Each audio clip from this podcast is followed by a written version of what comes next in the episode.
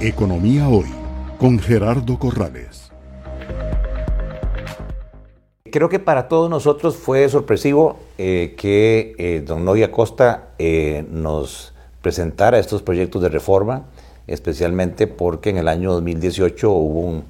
una transformación muy importante a través de la ley de fortalecimiento de las finanzas públicas y no esperábamos con un superávit y con las cifras fiscales que se están dando, superávit primario, y que el Fondo Monetario nos ha felicitado por la holgura de cumplimiento de metas, que se viniese a presentar estos proyectos de ley. Entonces no sé cuál es su impresión como introducción, si ustedes estaban al tanto o si al igual que mi persona los tomó por sorpresa. Sí, realmente fue una sorpresa, don Gerardo, porque la ley vigente que empezó el primero de julio del 19 no tiene cinco años. Ley de renta. La ley de renta.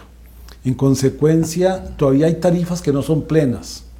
Por ejemplo, tenemos el construcción y el servicios de turismo que en el caso de IVA apenas están tomando la tarifa plena en septiembre y en julio de este año. Sin embargo, el proyecto ha dado tan buena recaudación que en diciembre se aumentó la recaudación en un 34%. Entonces no se esperaba nadie que viniera un proyecto con el fin de pretender, digamos, aumentar la recaudación. Lo que sí se estaba buscando era un proyecto que viniera a dar una solución al problema de la comunidad europea que quería una cierta mejora para evitar que la inversión europea se viniera para Costa Rica.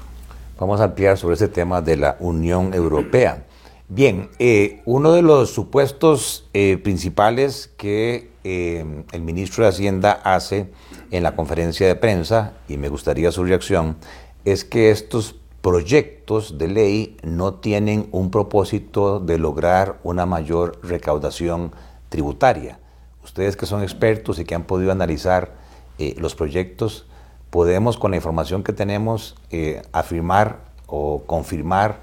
ese supuesto. Sí, e, en efecto, este, o sin lugar a dudas, con lo que se pretende, si uno lo ve desde un nivel macro,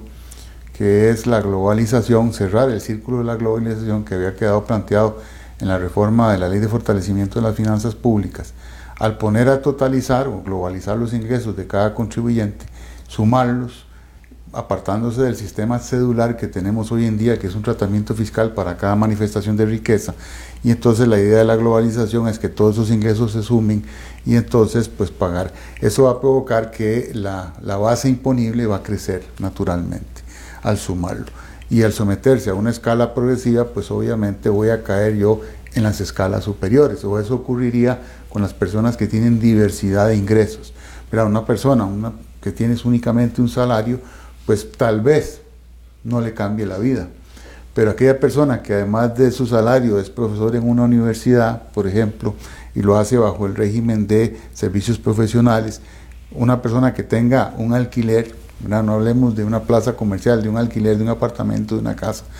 que tiene rendimientos producto de instrumentos financieros que ha adquirido con el tiempo en el sistema bancario nacional, esa persona sí se va a ver impactada por esta situación. Entonces tal vez lo que se ha defendido un poco el Ministerio de Hacienda es decir, mire, la mayoría de los trabajadores de Costa Rica, en un 80-85%, no van a ver su vida modificada.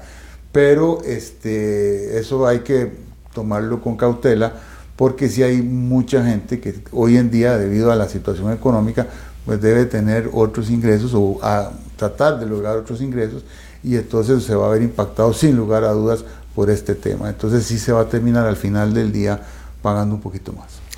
En esa línea, Mario, eh, una de las manifestaciones, no solamente del ministro de Hacienda, sino del presidente de la República, es que lo que se pretende con estos proyectos es un reacomodo de las cargas, tales que las personas de los extractos de ingresos mayores paguen más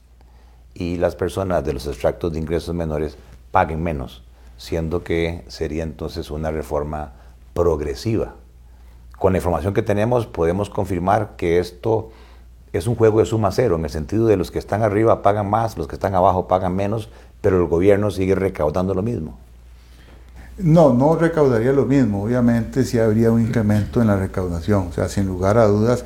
máxime que se están tocando exoneraciones también o se pretenden tocar exoneraciones y repito, con, al globalizar el esquema o el sistema tributario, sí habría, sí se respeta, no podemos negar la progresividad, pero sí este, se va a terminar pagando más al final del día para algunas personas. Y en algún momento, Gerardo, la forma que se hace no toca la, únicamente la gente mayor poder adquisitivo, se está tocando mucho la clase media, porque los tractos que se ponen va a hacer que pague. Vamos a ver ahora en el camino cómo el tema de los vehículos, cómo el tema de eliminar las bases especiales de renta, hace que mucha empresa mediana vaya a pagar más impuestos. Economía hoy, democratizando la educación financiera.